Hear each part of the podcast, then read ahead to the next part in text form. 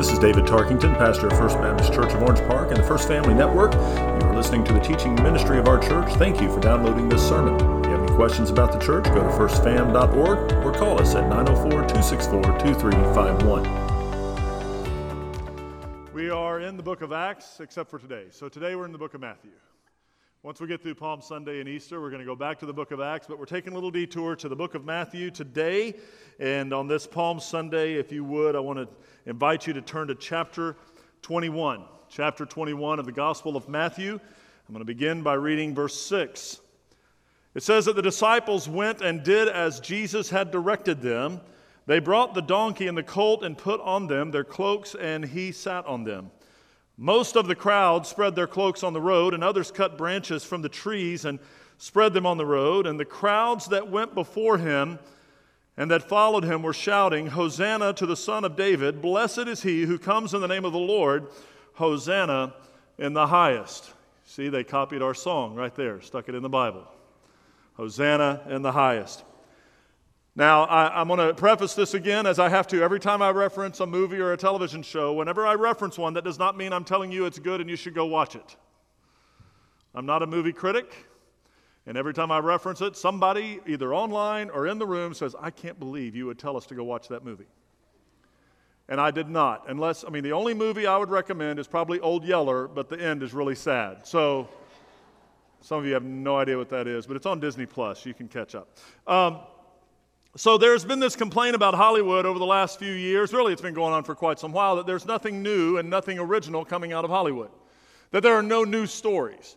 I mean, you got Magnum PI, and then you got another Magnum PI, and you got Hawaii Five-O, and you got another Hawaii Five-O, and then I'm waiting for the next Mork and Mindy. It's coming, but I don't know. Every show, it's like a, re- a reboot, a retread, a reimagining. Nothing new, no creativity. And I've heard some say, well, you know, well, you know, back in the old days, at least there was, were original stories coming out. Until you realize that that's not true either. This is how it's always been. There have always been remakes and redos and reimaginings when it comes to movies and shows. There was a film, you may, have you ever heard of the film A Star is Born? Have you heard of this? Yes. So there's heads shaking everywhere. So you've heard of this. A Star is Born. And as I can tell just by looking at the congregation, many of you here are fans of Lady Gaga. So Lady Gaga and Bradley Cooper, right? Is that who's in it? See, I didn't see it because I'm not recommending it. So A Star is Born came out in 2018. But some of you know that there was another version of A Star is Born, right? That starred who? Barbra Streisand and Kris Kristofferson. And for some of you now of a certain age, you're Googling Barbra Streisand and Kris Kristofferson because you have no idea who they are. That's okay. But for those of you that think Barbra Streisand and Kris Kristofferson starred in A Star is Born and this is a remake, you need to know that A Star is Born came out in 1954 as well. The Streisand one came out in 76. And for those that think the 1954 one was such an original idea, you need to know that the, another version came out in 1937. Same movie, different actors. And a little bit of a different twist, perhaps, but ultimately the same story. The film The Great Gatsby came out a few years ago, but it wasn't the first one. In fact, it's not even the second one. There were numerous Great Gatsbys that have hit the theaters. And then back in 1985, a film starring Richard Pryor, again, not recommended, titled uh, Brewster's Millions, came out. And some of you are thinking back to when you used to own VHS tapes. You had copies of this. So Brewster's Millions came out in 1981 or 1985. But you might not be aware that Brewster's Millions also came out in 1961, 1945, 1935, 1926, and 1921. And none of them were very good. They just kept remaking it. The Christmas, A Christmas Carol has been redone, I don't know how many times. We all know that the best theatrical version of A Christmas Carol is the one starring the Muppets, but all the others have come out as well. So there really is not this uh, old Hollywood where everything was original and creative. It has been a redo and a remake and a reboot and a restart for over 100 years as films and stories keep coming out. Now, sometimes when these remakes are done, they're um, terrible. And maybe you had a great memory of the original, and so you're just offended that anybody would remake such a film. And sometimes they're actually, yeah, they're okay. And in some rare occasions, the remake is actually better than the original. It's amazing how sometimes that takes place. Sometimes the remakes are under different names, and you may watch a film and go, well, I didn't know it was a remake, but all of a sudden I think I've seen this. I saw The Magnificent Seven a few years ago. Again, I'm not recommending it, but nevertheless. It just came out. It's a new film. That's the one with Denzel Washington and Chris Pratt. You, you, may not even be aware. But there's another one that had Yul Brynner in it, right? And six other people. That's why there were seven of them. But then there was this Japanese film that came out before that, which is what it was based on. So again, nothing new under the sun. When we talk about Palm Sunday, and that's what this is, Palm Sunday, there is this expectation of what the story is about. There is this known story among Christendom that when it's Palm Sunday, it is the story of Jesus on a donkey riding in the triumphal entry into Jerusalem, as it should be. That's what I just read. That's an incredible story. It is something that we must pause, read, think about, discuss, understand why it took place knowing that at that beginning of what is now deemed Holy Week, that happens, and then come Friday, we are celebrating the crucifixion or remembering the crucifixion of Christ, and come next Sunday, we are celebrating, as we do every Sunday, the resurrection of our Lord. So these are very important stories. Sometimes the, the stories, as they're told, we sometimes think we may know all the details that need to be known about them, but I don't know that if you're aware that the story of Jesus riding on a donkey as a triumphal entry as the King of Kings into that city of Jerusalem 2,000 years ago, that was not the first time that a king rode a donkey into Jerusalem.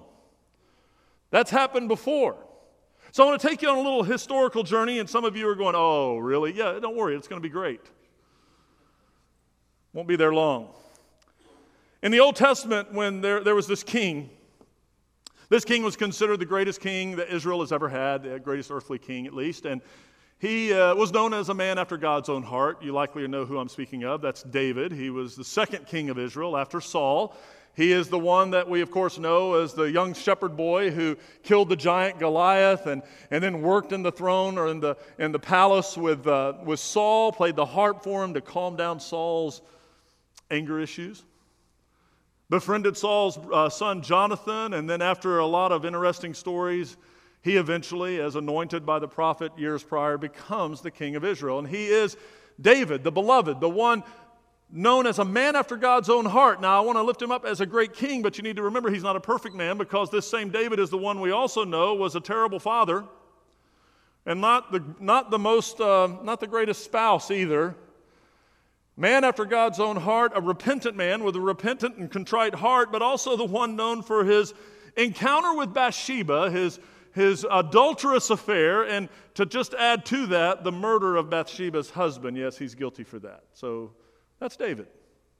But in this story, he's no longer the shepherd boy. He's no longer the young king. He's no longer really the warrior king. He is in the twilight of his life, and his days on earth are coming to a close. And and he is in the palace. He's like he's a, a, little bit ill. He's just the days are his days on earth will not be here much longer. And we see the story play out in First Kings because David had a number of sons, and he had, of course, we know some of the names of his sons. Some of them are very popular, but some of them just kind of dissipate or disappear through history. And there was one son named Adonijah. And Adonijah decided that he wanted to be king. Now, this sounds like a movie, but this is real life. He decided he wanted to be king. So I'm going to take you, if you would, just 1 Kings chapter 1, five verses, beginning of verse 5, just a little bio of Adonijah and what's going on. Now, Adonijah, the son of Haggith, exalted himself, saying, I will be king. And he prepared for himself chariots and horsemen and 50 men to run before him. I'm hoping you, I want you to get this in your mind, this picture. He is planning a parade to honor himself. You ever know anybody that throws a party for themselves? That's him. I'm having a party and it's about me and I want you all to notice me. That's what he's doing. So he has these chariots, he has his horsemen, he has 50 men running before him. Verse 6 it says, His father had never at any time displeased him by asking, Why have you done thus and so? He was also a very handsome man, and he was born next after Absalom. We don't have time to get into Absalom, but he's got his own incredibly tragic story. He was good looking too, by the way, and had really great hair. Verse 7. He conferred with Joab the son of Zeruiah and with Abiathar the priest, and they followed Adonijah and helped him. But Zadok the priest, and Benaiah the son of Jehoiada, and Nathan the prophet, and Shimei, and Rei, and David's mighty men were not with Adonijah. Now, I know those names might not mean a whole lot to you, but just, just hang tight. Just know that Adonijah had some guys on Team Adonijah, and then there was another group that were still on Team David, and they were not invited to the party. Verse 9 Adonijah sacrificed sheep, oxen, and fattened calves or cattle by the serpent stone, which is beside En Rogel, and he invited all the brothers, all of his relatives, all his brothers, the king's sons, and all the royal officials of Judah. I love that verse 9. He invited everybody, but then verse 10 is like, well, not quite everybody. Verse 10 says, But he did not invite Nathan the prophet, or Benaiah, or the mighty men, or Solomon, who happened to be his brother as well. He didn't invite them.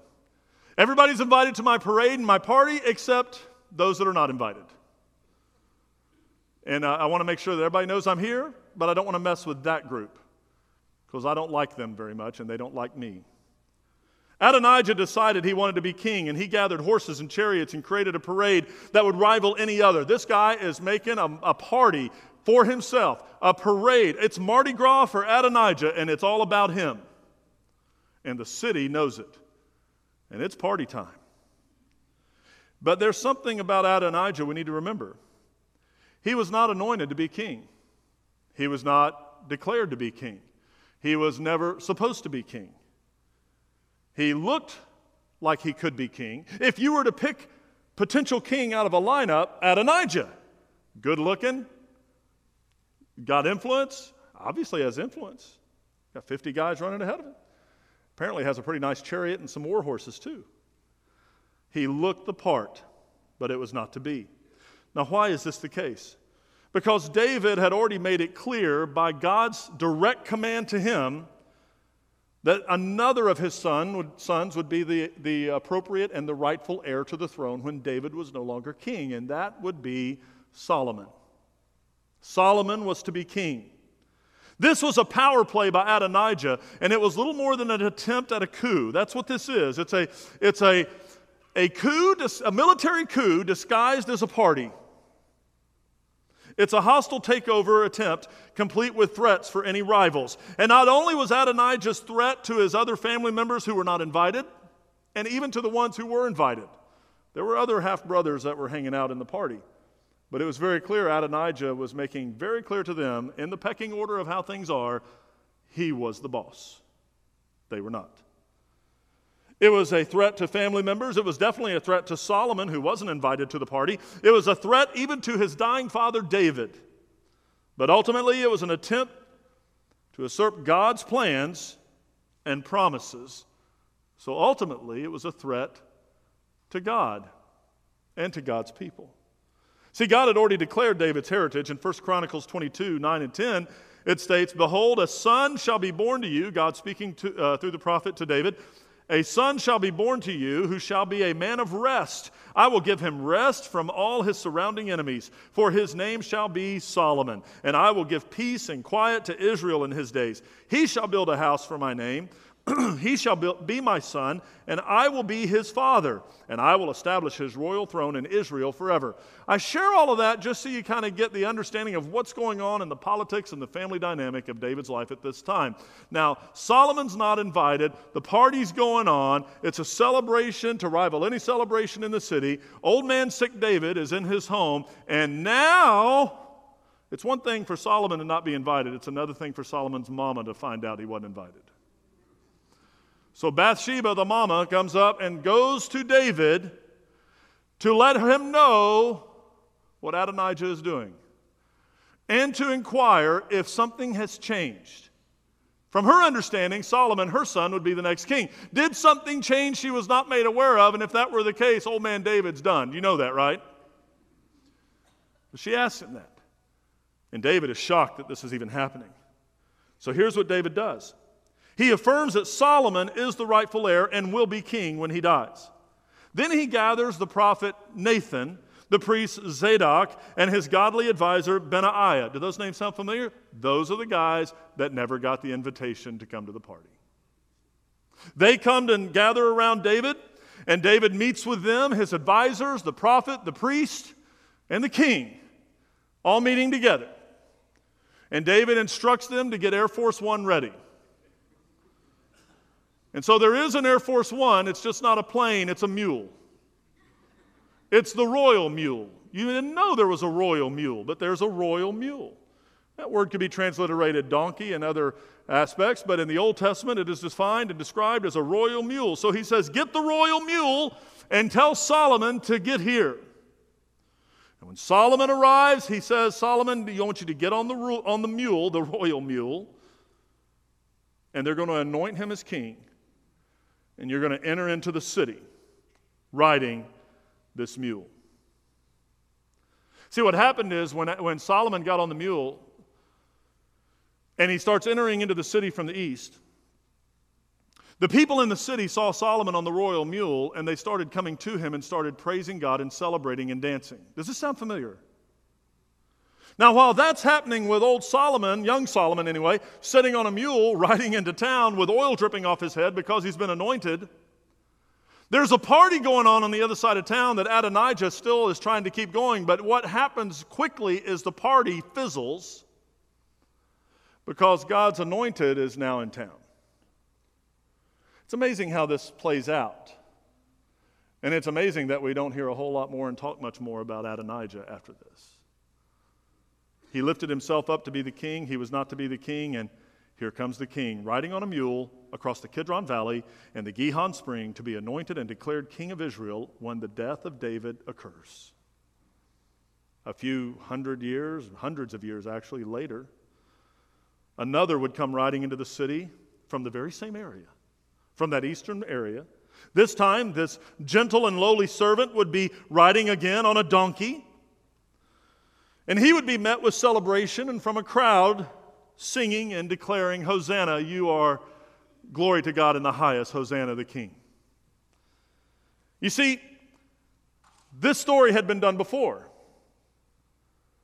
But unlike bad movies and remakes, the story of the Old Testament king entering on a mule into the city to declare who he is so that the city would recognize who the king truly was, all that was was a precursor and a prophecy for what would eventually take place. See, God is not writing this Bible on the fly, that's all planned out. It's not random that Solomon's on a mule entering into the city to be praised as the new king. And so when Jesus comes riding in on a donkey, those that know, meaning the Jews who read their Old Testament, are going, hmm, this seems really familiar. I think I've read this before. But this time, it's different. This time, it's better. It's a foreshadowing of a greater triumphal entry. When the people saw Solomon and as he wrote in, it affirms something about the religious people in David's day. The priests, the prophets, quote unquote, that aligned with Team Adonijah were proven to be phonies. See, there were religious people that, and they were named earlier, that hung out with Adonijah, that were a part of the parade, that were a part of the party, that were lining up with who they thought would be the next king so that they themselves would have influence and power. This is not new news, this happens all the time. But when Solomon wrote in, it became very clear very quickly that all the religious people that hung out with Adonijah were phonies, and therefore they couldn't change their party and join the other party across the aisle and become uh, Solomonites. They're done. There's another thing. The military that came in with that incredible chariot and those horses and those 50 men running, they looked like they were in charge and they were men of power. But when Solomon rode in, those military leaders, including Joab, were proven not to be in charge at all and to have no lasting power. You see, Adonijah was not king, Solomon was. And anyone who lined up with the phony king was a phony. For only Solomon, the one riding on the back of the royal mule, could truly be the king. Interesting. When Jesus came riding in on his unassuming animal, that donkey, that mule, it harkened back to this moment in David and Solomon's story. Jesus rode down the same road. He entered the same city. It was hundreds of years later, but he didn't come in on a chariot. He didn't come in riding a war horse. And I know some of you want to jump to Revelation a little too quickly, but notice he didn't come in on a horse. He came in on the back of a donkey, fulfilling not only the story that was prophesied by illustration in what I just read, but also from the prophet Zechariah as well. Now, how would King Herod, just think of this, other players in that New Testament story, how would King Herod have entered the city had he entered in at that time? It wouldn't have been on a donkey and it wouldn't have been incognito. It would have been with a chariot and with horses and with a lot of fanfare. Herod enters the city much like Adonijah did. Now, what if Pontius Pilate, the Roman governor, enters into the city? How does he enter the city? Well, he's going to have his Roman version of Secret Service ahead of him. He's going to have military protection. There may be blowing horns to let everybody know here he comes. Everybody get out of the way. Sounds a whole lot like Adonijah. But when the true king enters, he comes on the back of an unassuming animal. And just as in Solomon's coronation, Jesus' entry declares something. The Pharisees that did not recognize Jesus to be king were proven to be phonies, to be wrong, to be major misinterpreters of Scripture.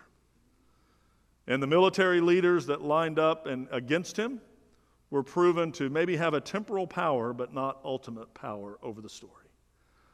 Solomon's entry foreshadowed the entry of Christ. Now, there's the, that's, there's the history story. I don't know if you've ever connected those dots. I don't know if you even knew Solomon rode in on a donkey or a mule at one point. And some of you are going, yeah, that's a great history story. Uh, other than, you know, maybe a test or being on Jeopardy, why would I care? Right? Because this entry of Jesus, this entry of the king into the city, is not something that should remain just a historical event, for there is a next triumphal entry to come. And in some cases, it's already happened to those in this room. The Son of God, God the Son, riding on the back of a donkey, enters Jerusalem to the celebration. He is the king. Make sure you understand this. He is not made king by those who say Hosanna. He is revealed to be king at that moment. He's been king. He is the king. This righteous, holy, perfect king was putting in place his kingdom. And ultimately, everybody in the city would bow to him, either then or eventually, and just like everybody on the planet will eventually bow to Christ, either now or eventually. But thanks be to God, as we see this story play out, that God's plan was playing out according to his design. Christ would enter into the city to the celebration of the people, and the same people that said, Hosanna, Hosanna, are likely part of the same crowd that eventually, not just a few days later, said, Crucify, crucify. Amazing what a few days can do. We will talk about the cross on Friday, and one of those seven last sayings of Jesus on the cross is, It is finished. And one of our pastors will break into that and talk about what that means. But, but let me just give you a little preview of something that maybe you've not thought about. Just because Jesus says it is finished when hanging on the cross does not mean that Jesus is done. For Jesus still intercedes, he still advocates. As the New Testament reveals, Jesus' story is not one that comes to the cross and stops, or even comes to Easter Sunday and stops. God's story plays out continually, and I think sometimes we just need that reminder there. Jesus riding in on a donkey. Jonathan Edwards said this in one of his writings. the Puritans had this way of taking one verse out of Scripture and writing a whole book about it. And they would just dig into one verse and one passage and go deep and go deep and go deep. And Edwards is talking about the beauty of Christ, and, and he speaks of it in, in such a way. He says that our natural, our eyes by nature are drawn to beauty. We, we are drawn to beauty. It's artistic. It's, it's you know, how many, how, many, how many sunrise pictures can you see on Facebook? They're beautiful. That's why they're there. People go, man, look at that. We are drawn to beauty. Christ rides in on a donkey to the glory of God, and the glory of God is seen. We speak about the glory of God a lot, but I'm not quite sure we all have the same definition of what that means. What is the glory of God? Is it some ethereal concept that we just kind of hold on to because it sounds religious? What is this image? Here's what Edwards said Sight of the divine beauty of Christ that bows the wills and draws the hearts of men. A sight of the greatness of God in his attributes may overwhelm men.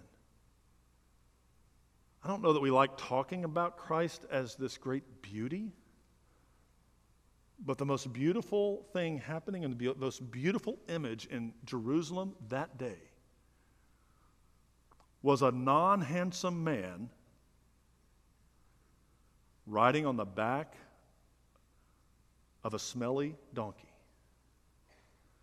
into the city for the glory of God. And the eyes of the people are drawn to him because this is not what we expected. My prayer for us is that as we think of Christ and the glory of God and the beauty of God, that just as the people were so overwhelmed at that moment 2,000 years ago that they're looking for palm branches and they're singing Hosanna, that we too would be so overwhelmed the, with the beauty of Christ that all the troubles of the world will fall in place as we worship Him in spirit and in truth. You see, there's a need for a triumphal entry again. But there's not a need for a triumphal entry of the king to ride a donkey into the city of Jerusalem right now. There's not a need for him, even if you, if you kind of kind of want to say, hey, well, you know, it's all political. There's no need for him to ride into Washington, D.C. or to Tallahassee or Jacksonville or even Orange Park. In fact, it'd be kind of, there, there's really no need for us to go outside and line the streets of Kingsley Avenue, line the sides of it, and hope that here he comes riding down Kingsley Avenue on a donkey. But there is a need for an entry of Christ into the story. And that triumphal entry needs to take place right here in your heart, in your life. This is the biggest challenge I think Western American Christians especially struggle with. We can say the amens and we can sing Hosanna and we can hallelujah ourselves until we feel good about it. But the concept of a king is something that messes with our mind. Now, you might not think so, but just think of this. Think of this. I was in a conference years ago. I've shared this with you, but I was in a conference in Texas with a, a ministry that focuses on church planting and focuses on international missions. And in that room, they had some international pastors and, and, and really a, a large group of pastors from Vietnam. And, uh, Vietnam is an interesting story in and of itself of what's going on there with the church right now. And, and that's hard for some even to comprehend. That some of you were there in Vietnam. You under, it's a different place. It's not necessarily a godly place, but nevertheless, the church is, is, is having roots put there, and home churches are growing. But there were other internationals in the room as well, and one of the men from another nation said this, and he wasn't being condescending, and he wasn't talking down about America. He was just making a statement of his observation after being in the States and working with American Christians for a long time. Here's what he said. He said, American Christians tend to seem to have a major issue with fully understanding this concept of kingship, this king of kings concept. And that, you know, first, after you, you, know, after you get over being a little offended that someone said that about you, you're going, well, why are you saying that? He says, because here's the deal your nation was built on a rebellion to a king. And that's just, I mean, it's not saying it's good. I'm, I'm happy we did it. But nevertheless, sorry to all my English friends. Um, we rebelled against a king and we held tightly to independence and waved the banner of freedom. That's good. But in our theology, we struggle with submitting to a king because we are so independent that sometimes I, I fear that we, we say he is king of kings, but we treat him like he's just the president of presidents, and after four years, we'll get another one that will do what we want. See, when we make Jesus in our own image rather than worship him as the king who he truly is, we tend to get tired of him when his rules start infringing on our freedoms. But when the king comes riding into your life, you are overwhelmed with his great beauty and the glory of God. And if he's going to be king, he has to have access to the throne in your life. There's not a, it's not a two seat porch swing. He's either, he's not your co pilot. He's either driving or he works for you. The King of Kings is waiting for a triumphal entry into the hearts and minds of people. And in many cases in this room already, it's already occurred, and praise be to God for that. But in some cases, some of you still are saying no. You're not ready. In the hearts of men, women, boys, and girls, he desires to be king. Now, can I just fix some language we've added to evangelicalism over the past two decades? You've heard it, I've heard it, you may have even said it, I probably have said it. People say, you know, I got saved at age eight, but I made him Lord of my life at age 12. You heard things like that? Let me just go ahead and fix some language because words matter. You don't make Jesus Lord, He is Lord. And you don't make him king, he is king. If you have the power to make Jesus Lord, then you're more powerful than Jesus. If you have the power to make him king, then you're the king or the queen, right? You're the one. Jesus was not made king by riding into the city, but he was revealed to be king so that all could discover who he has always been. He is king. He is Lord. The question is not what we make him, the question is what do we make of ourselves before him? Now, in conclusion, oh, you just looked at your watch, didn't you? That's the earliest in conclusion. Don't let it get to your head. I got 18 pages of in conclusion. So look at this. Once upon a time, once upon a time, most times uh, fairy tales begin with once upon a time, and they're not true stories, but in this case, this is a true story. Once upon a time, a father told his son to get on a mule and ride into town. A prophet, a priest, and a king ensured the moment occurred, and the king was eventually crowned Solomon. Hundreds of years later, a father told his son to get on a donkey and ride into town. But in this case, the son was, didn't need a prophet, priest, and king, for the son was the prophet, priest, and king. And when he rode into town, he wasn't riding into town to, to be cor, uh, coronated as the king, for he had already and always has been king. But he was revealed to be who he was so the world would see. There's a lot of confusion in the world regarding authority in the life of individuals. There's a lot of confusion when it comes to this kingship and this leadership. And, and, and, and you know, I say, hey, he comes humbly riding on a donkey. And people go, yeah, but in Revelation 19, he's riding in on a white horse and he's going to just take over and destroy everything. And yes, he is. But can I say, thanks be to God, it hasn't happened yet? I mean, I know it's coming. But I think some Christians just really want the, the, the, the, the destruction to hurry up and happen.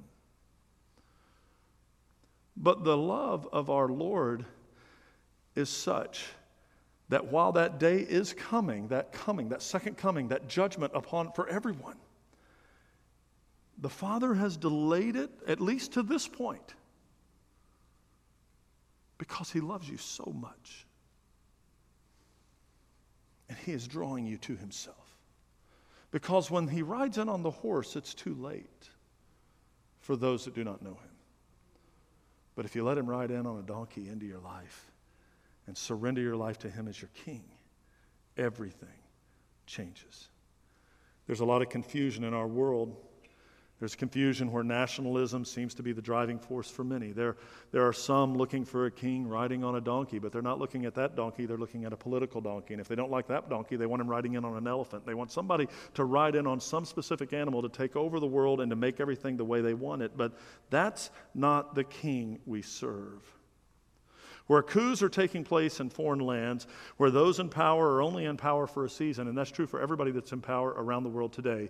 That which must be addressed, that which must be answered is this Is Jesus Christ, or has Jesus Christ ridden into your life triumphantly to the glory of the Father to reign over you, not as a despot king, but as the only good king?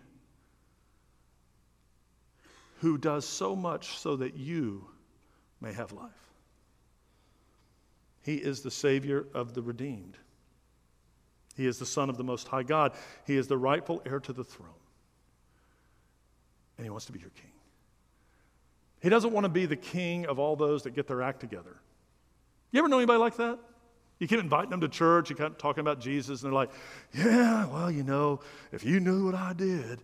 And uh, we do, you're on social media too. And then, you know, well, but I got to get my act together. I can't, you know. And everybody has this mental list of all the reasons that their sin is keeping them from coming to Christ. They may not be saying it out loud, but they're saying it in their head, and they actually are saying it out loud that the Jesus we speak of is not stronger than the sin that I have. That's what they're saying.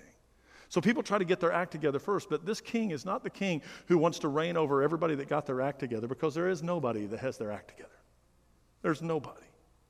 He is not that king. And he's not some king in a royal family that has absolutely no power but just has a lot of money and does specials on Oprah. Not that family, not that king.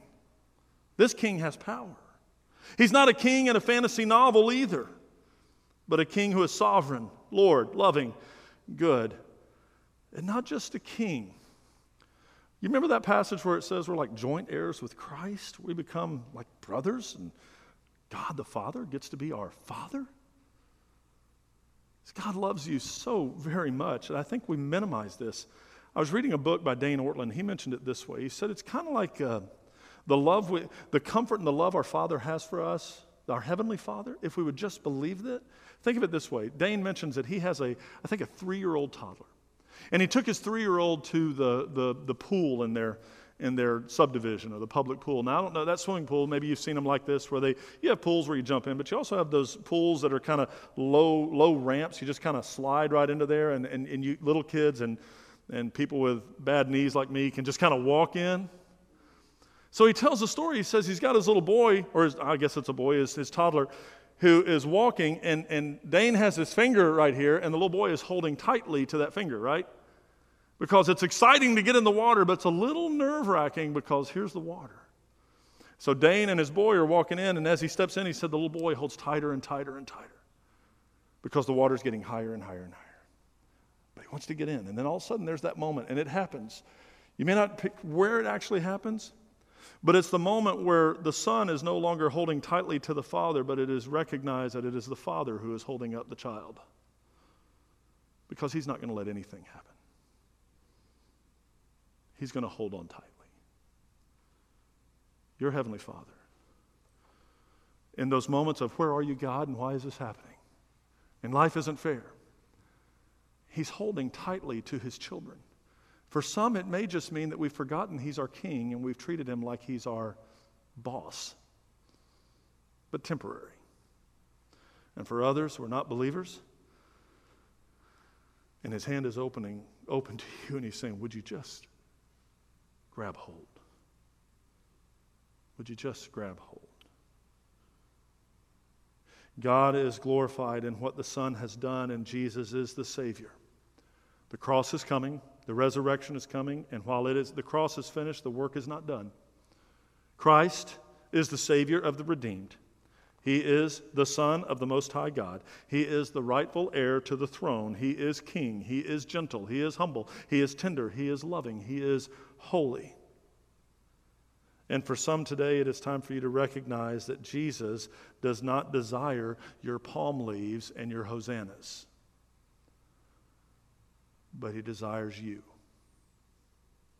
He loves you that much. And as is often not said among adults in Christian settings, especially adults like me with the gift of sarcasm, I love you too. But my love for you pales in comparison to his. You cannot make the king the king, but you can surrender to him as your king. And I pray that happens today. Let's pray together. And if you have a decision to make, God is stirring something up within you. Some of you are going, oh, good, it's over. I don't have to deal with it. That's not how this works. You'll probably have to deal with this for the rest of your life unless you deal with it today. When I say deal with it, I mean give up, surrender, say yes to Jesus. Allow Him to be King of your life. If you're online watching us at home or, or elsewhere, and you, you can let us know through an email or through a, a message on our Facebook page or YouTube page. You can call us here at the church. The number should be at the bottom of the screen. For those in the room, you can do all of that as well. But we'll be here at the end of the service if you want to speak to one of our pastors personally. I'm going to pray for you, and then Jordan's going to close us in a song. Father, I thank you for your word, for your truth, and the fact that Jesus is King of kings, Lord of lords, and not because I said so, but because you did. I thank you, Father, that we have a good king, a king who loves us deeply, a king who sacrificed his own life so that we could have life, not just here on earth, but for eternity. Father, I thank you, Lord, that in the midst of singing Hosanna to you, we, we are making a declaration of your identity and of your sons. But as I say, dear Father, in my prayers, my, my deepest heartfelt prayer today is that those in the room and those watching online and those that may be watching at a later date would be able to call you Father as well. For we know the truth. All human beings are your creation, but only those who have surrendered to you have the rights and the privileges of a child of God. And Lord, I'd love to see my family increase. I pray that happens today in Jesus' name.